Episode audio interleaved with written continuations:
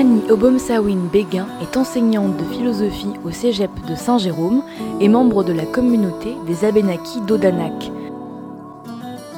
Dans Nouveau Projet 14, elle signe Réalité parallèle, une réflexion sur le féminisme autochtone. Dans cette capsule sonore, Annie Obomsawin Béguin nous parle de communauté, de protection de l'environnement et de l'impact de la philosophie. Allez, c'est parti. Un mot auquel redonner de l'importance. Je pense que le mot reconnaissance est important et j'ai en tête euh, reconnaissance dans le sens euh, des droits des autochtones, reconnaissance aussi du fait que les Premières Nations étaient, bon, le mot le dit, ici avant que les Européens arrivent, et reconnaissance aussi de, de toutes les de, de tous les impacts négatifs de la colonisation sur les peuples autochtones au Canada.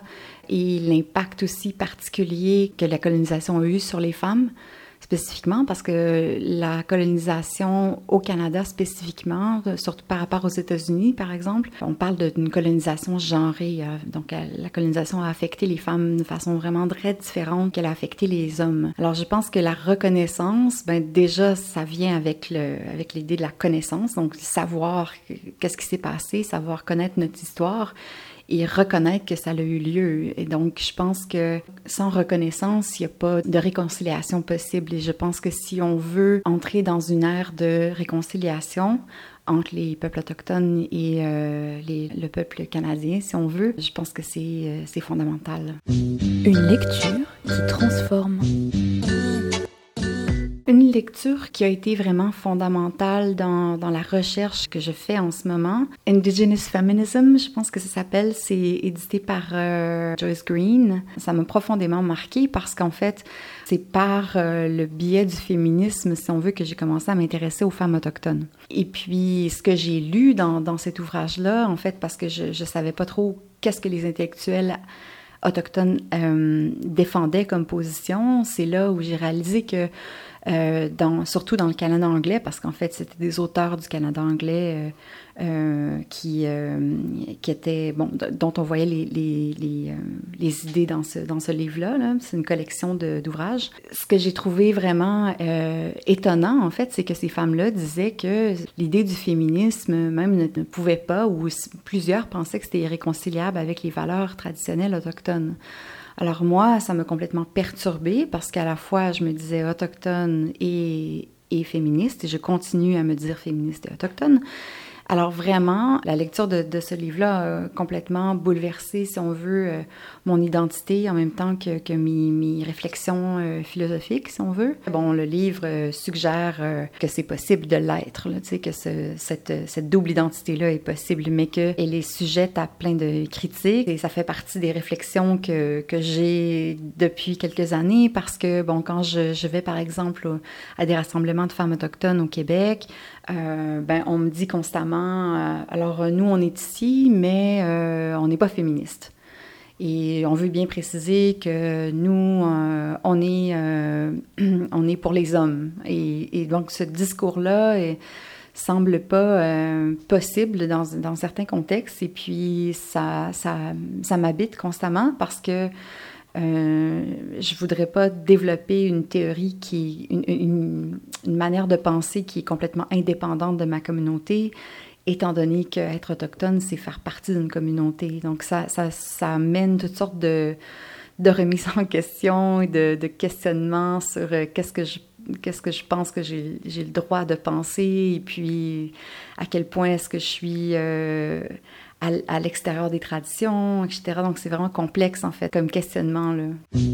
Un lieu bénéfique à la société j'ai plus en tête des événements qui rassemblent euh, les différentes, euh, les différentes parties de la population qui composent le, Québec. Je pense que tout endroit où on peut se rassembler, partager, en apprendre sur la culture de l'autre, dans, dans un esprit de fascination, dans un esprit d'émerveillement face à, l'autre, je pense que c'est ça qui est un lieu euh, porteur d'espoir. Donc j'ai en tête par exemple les derniers powwows dans ma communauté où est-ce qu'on voit des gens, des Québécois qui viennent visiter, qui viennent en apprendre sur, sur nous, sur les Abénats qui, ont cette ouverture-là. Et à la fois, ben il n'y a, pas que des Québécois, il y a aussi des, gens qui, arrivent de l'étranger. Cette communion-là, quand, elle est possible, c'est là que vraiment je, suis fière du Québec. Puis je me dis, waouh, on s'en va vers une plus grande ouverture, une plus grande richesse les moments où est-ce que euh, où est-ce qu'on peut parler de ces, ces enjeux-là et, montrer à quel, euh, qu'est-ce qu'on peut apporter à la société, où est-ce que cette rencontre-là possible, cette curiosité-là, je pense que c'est dans ces lieux-là, c'est dans ces moments-là que vraiment euh, on accède à, à ce que j'aimerais que le Québec soit. Un projet de société pour le Québec. Mais je pense que la chose la plus criante en ce moment, je dirais que ça, devrait être un, un projet qu'on a depuis longtemps et qu'on devra poursuivre, euh, ben, c'est la protection de l'environnement. Mais en tant que projet, comment on, décide de changer notre mode de vie, comment on peut avoir un rapport différent avec la nature? C'est comme si on, bon, en période électorale, c'est comme si on avait différents dossiers. Tu sais, on se dit, OK, bon, la santé, euh, l'éducation, euh, et puis on a aussi l'environnement. Comme si d'abord et avant tout, la protection de la nature n'était pas plus fondamentale que n'importe quel dossier, tu sais, parce que, je veux dire, on, on, le sait qu'on s'en va vers euh, de plus en plus de, changements climatiques, on le sait qu'on n'a pas pour longtemps avant d'être complètement affecté par, euh, par les changements. Dans une perspective on n'est pas euh, propriétaire de la Terre, nous, on appartient à la Terre. On a une perspective complètement différente d'empreinte écologique. Donc, je pense que le premier projet de société qu'on devrait avoir en tête et par la suite greffer tout le reste, c'est comment, comment on va faire pour euh, changer profondément notre mode de vie. Une action au quotidien pour changer les choses. Je suis prof de philo, hein? donc euh, j'ai la chance parce que je pense que je peux avoir un impact assez important sur, euh, sur beaucoup de gens. Une des choses qui, que, que, mon métier me permet, c'est de, de, réfléchir à, à, la société avec les étudiants.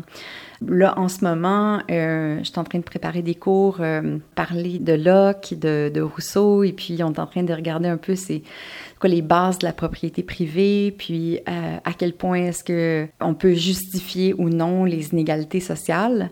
Le fait de, parler d'inégalités sociales en classe et de, faire réfléchir à, d'où ça vient ou comment on justifie justement ces inégalités-là ou pas, a un impact direct, je pense, sur, euh, sur euh, une réflexion collective. Espérons-le. J'essaye pas de, de leur, leur faire avaler une pilule puis de, les, les endoctriner dans les valeurs de gauche, bien que ça doit euh, paraître quand même que, que je, je, je tends à leur faire voir que les inégalités sociales font en sorte qu'il y a beaucoup de gens qui souffrent et qu'on n'a pas tout à fait euh, de raison euh, philosophique derrière pour justifier des, inégalités. Alors euh, voilà, donc je profite de, de ce rôle-là que j'ai et puis en même temps, ben, j'essaie toujours de parler d'une perspective autochtone aussi autour de moi et puis faire exister un petit peu plus la réalité autochtone qu'on voit très, très, très peu souvent dans notre société québécoise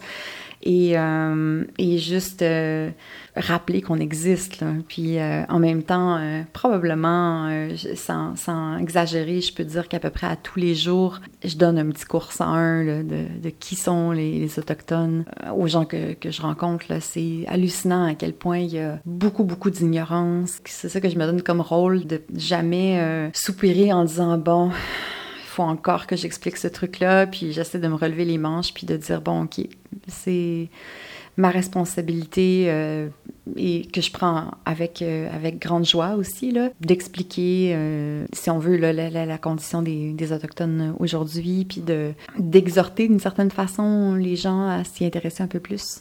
Donc voilà, voilà ce que, ce que je fais pour ma part, ce qui peut, ce qui peut de choses, mais bon, j'en suis fière.